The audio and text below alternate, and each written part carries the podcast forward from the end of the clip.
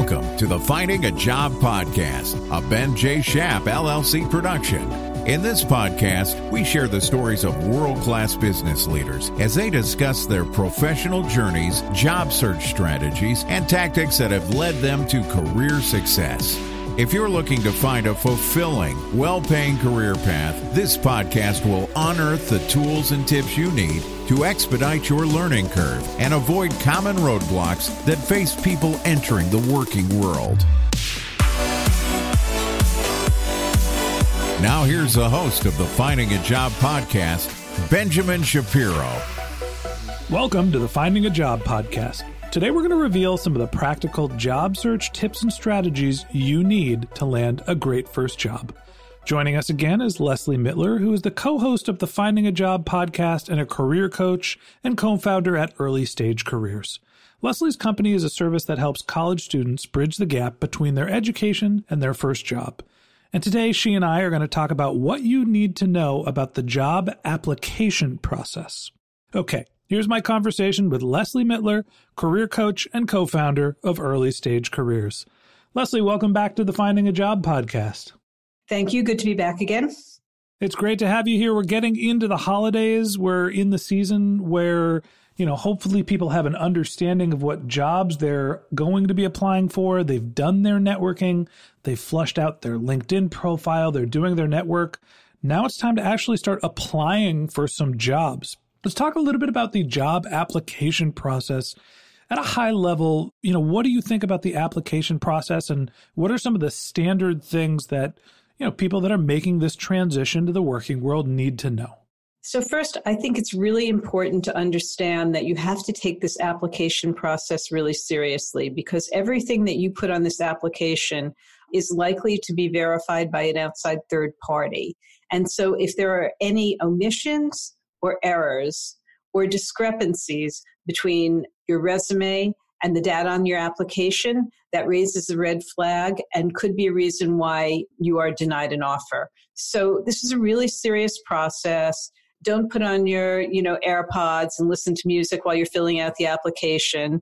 You need to be really organized and you need to be extremely accurate a lot of what we do in terms of talking about networking and you know ways that you can build relationships to find a job can be very informal. You can have casual conversations with peers and mentors to try to understand what you can do to find a job to put yourself in the position to be successful. This is not one of those scenarios. This is a very formal process. And so there's a couple of different things that you need to consider when you're going through the application process. Leslie, first off, let's talk about the type of information that you're going to need to get organized that are going to go into a job application. Well, the application is going to ask the schools that you attended, the dates that you attended them, your majors, your degree or diploma, uh, date of graduation, GPAs, the title of the job that you're applying for, and it will also ask for previous employment information, which could be things like internships, part time jobs.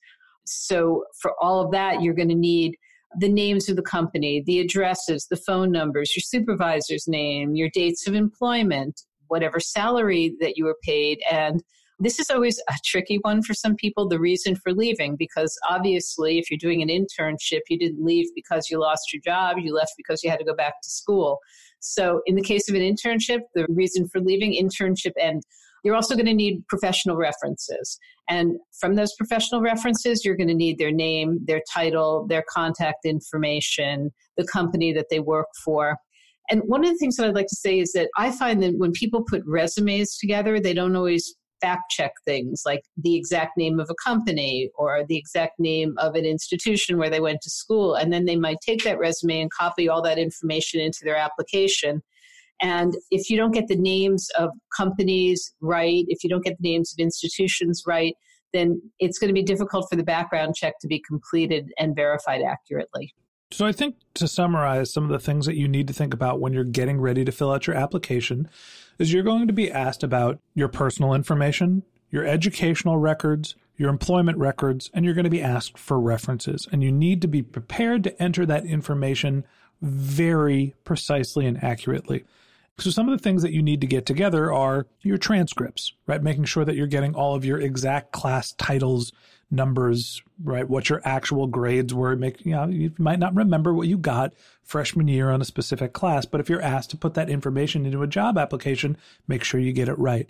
Your employment records, make sure that you have the company names correct. Make sure that you're spelling your supervisor's name correctly, that you have accurate contact information that's up to date personal information. Hopefully, you know how to spell your name and what your birthday is, your social security number. But obviously, you're going to want to double check that all that's right. And then lastly, your references as well. So, Leslie, tell me a little bit about how you think about references. Who should be your references, and what's the information that you need to submit for them? Well, your references should certainly be people that probably supervised you, or if you're a college student and you haven't had a lot of jobs, one of your references can certainly be a professor who knows you well. The thing about references is that you want to make sure that you reach out to the people that you want to use as professional references. And I would send them a copy of the job description of the job that you've applied for or maybe been offered, because they're not going to check your references likely until they're ready to offer you a job. And I would make sure I would ask them very candidly, do you think you could be a positive reference for me? If somebody says, no, I don't think I could be a good reference, then find somebody else. But you really need to make sure that whoever you put as a reference is going to say positive things about you and relevant things for, you know, the job that you're hoping to get. You also want to make sure you have their most current contact information and to let them know that somebody might be reaching out to them on behalf of a company that you've applied to and to please make sure that they check their messages or voicemails or emails or whatever and their spam in case they are contacted by the organization. So you just want to make sure that these are people who can really speak to their experience of working with you in, in you know somewhat of a longer term engagement or capacity. A couple things that are important to reiterate there. First, you want to ask your references if they're willing to be a reference. And if somebody is on the fence or doesn't make a hard commitment, yes, I will absolutely be a reference, then move on. And it, that's fine. Some people don't feel comfortable being a reference. Maybe they don't feel like they have the relationship with you. Often, what will happen is someone will be slightly non committal or not get back to you. If you don't get a firm confirmation that, yes, someone is willing to be a reference, go find someone else. I think about finding references as a way to show that you are a valuable member of the community across multiple different groups. And so when I think about putting references together, I will find someone who is a peer, someone who is a mentor, and someone who is a professional contact. And that's just how I've thought about it. This is somebody that, you know, I will find an old boss of mine to be a mentor.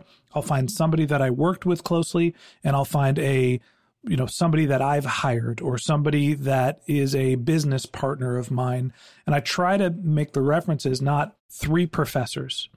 One thing that you don't want to do is have just friends or family members be your references. These are people that are references with the context of your professional experience. And if you don't have a lot of professional experience, internships, you know, jobs outside of college, what have you, look to supervisors of the groups that you've been involved with on campus as well. Leslie, you mentioned to me that there are three important things that you need to make sure you do when you're filling out a job application. What are the three most important things that you need to make sure you do? The three things are one, attention to detail. Make sure that everything that you put on your application is accurate and verifiable. Second is consistency. Consistency meaning make sure that you have a copy of your resume that you submitted to the company. Put the resume next to the application and make sure that all of the information on the application matches all of the information on your resume. So if your resume says your GPA is 326, the application says 326 not three, three, three, two, six. And the other is to tell the truth about everything. So what you don't want to do is say, well, my internship was really June and July, but I'm going to say June through August. Because what will happen is that companies may not be able to ask a lot of personal information when they check your references, but they can verify dates of employment. And again, any inconsistency, any omission is considered, you know, something that's negative in this process and may interfere with you getting hired. So tell the truth, be consistent between your resume and your application and pay very close attention to the detail. And as Leslie mentioned, companies are using fact checking services. So this is not a, you know, they're going to use some judgment to understand if there's a difference between July or August, or they're going to come back and ask you what the date was that you left your internship.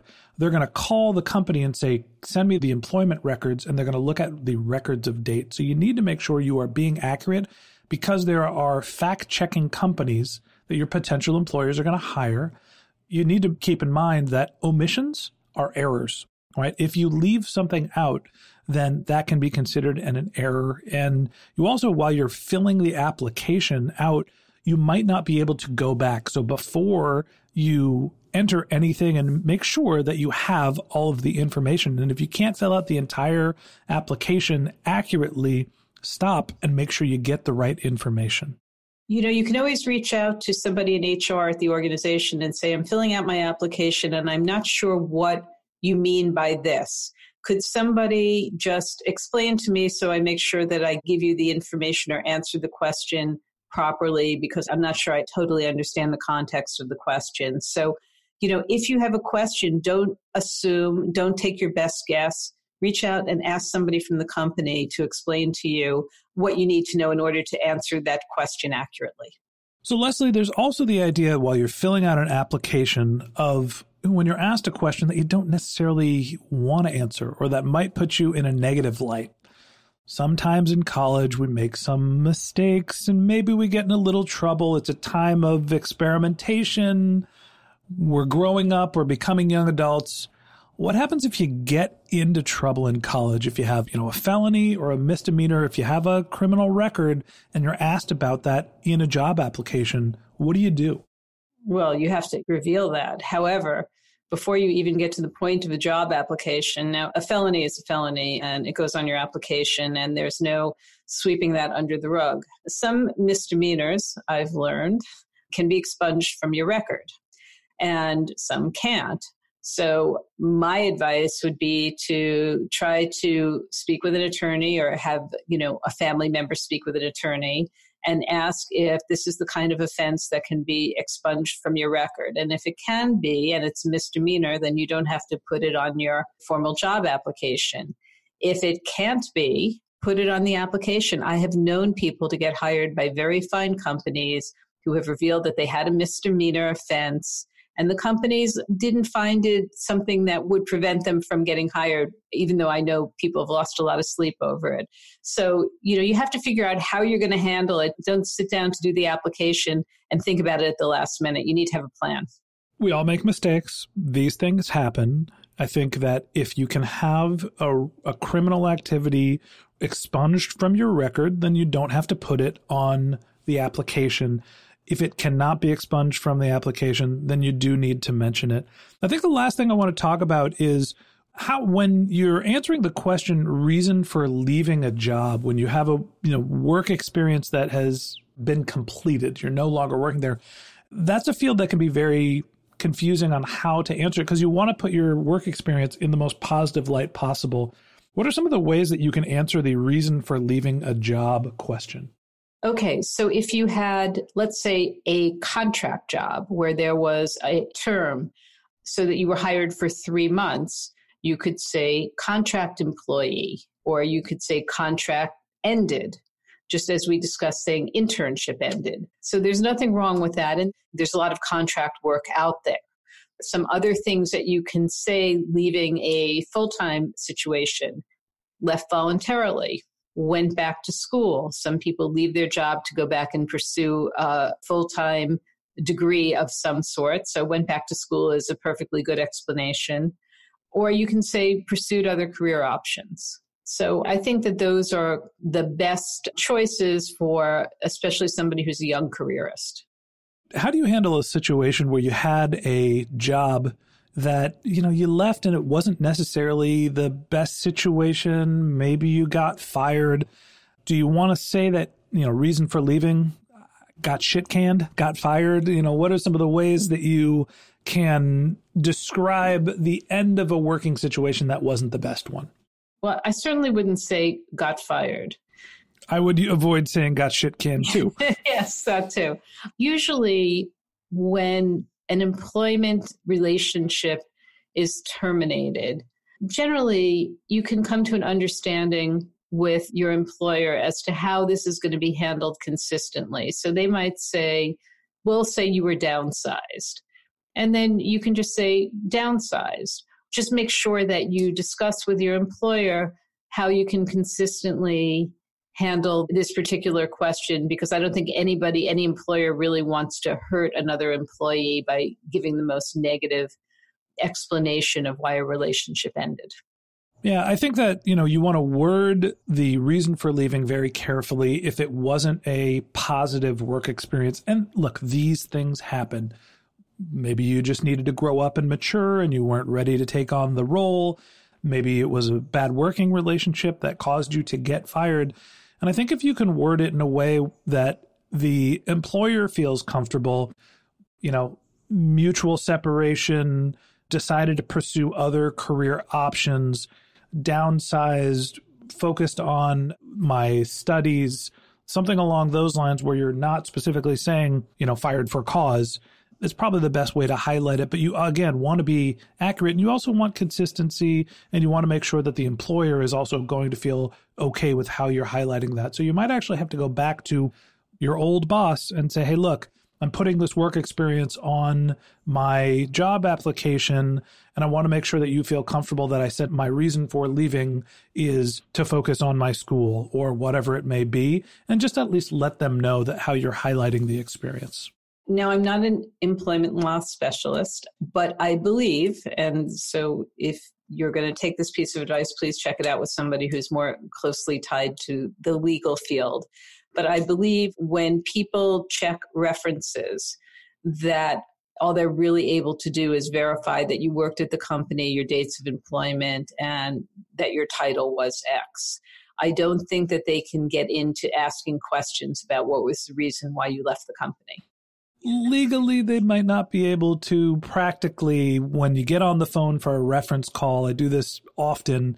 People ask about the working relationship and what happened, and you know the employer will casually float what happened or what the working relationship was like. So, no, they might not, you know, legally supposed to, but it happens. Mm-hmm. I know that if you're dealing with somebody in the human resources side of things, I think they're pretty disciplined about the information that they share. If it's a smaller company or you're talking to somebody who's a hiring manager, you may get a different spin.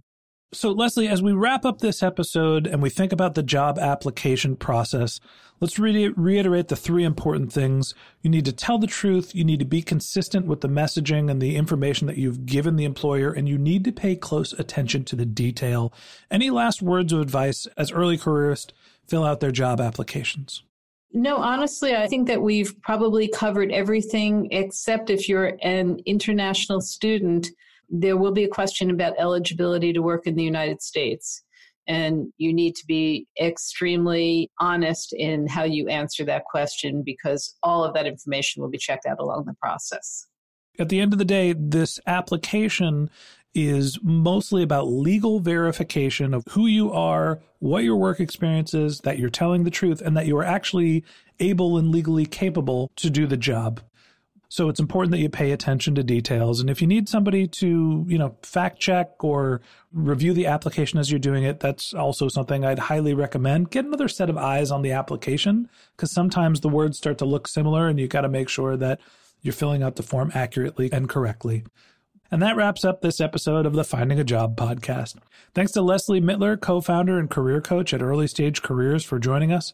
If you'd like to learn more about Leslie, you can click on the link to her LinkedIn profile in our show notes. You can send her a tweet at Early Stage Careers, E A R L Y S T G C A R E E R S, or you can visit her company's website, which is earlystagecareers.com.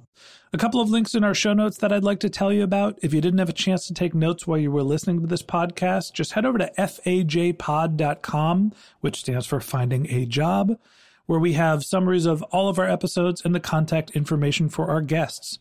If you're a subscriber to the Finding a Job podcast, thanks for being a member of our community. We'd love to hear from you, so we created fajpod.com slash question, where you could send us your topic suggestions or your job search questions, which we'll answer live on our show. Of course, you can always reach out on social media. Our handle is FAJPod on Instagram, Twitter, LinkedIn, Facebook, pretty much everywhere. And if you haven't subscribed yet and you want a regular stream of job search tips and tricks in your podcast feed, we publish episodes multiple times during the week. So hit the subscribe button in your podcast app and we'll be back in your feed soon. All right, that's it for today. But until next time, my advice is to keep networking and stay positive.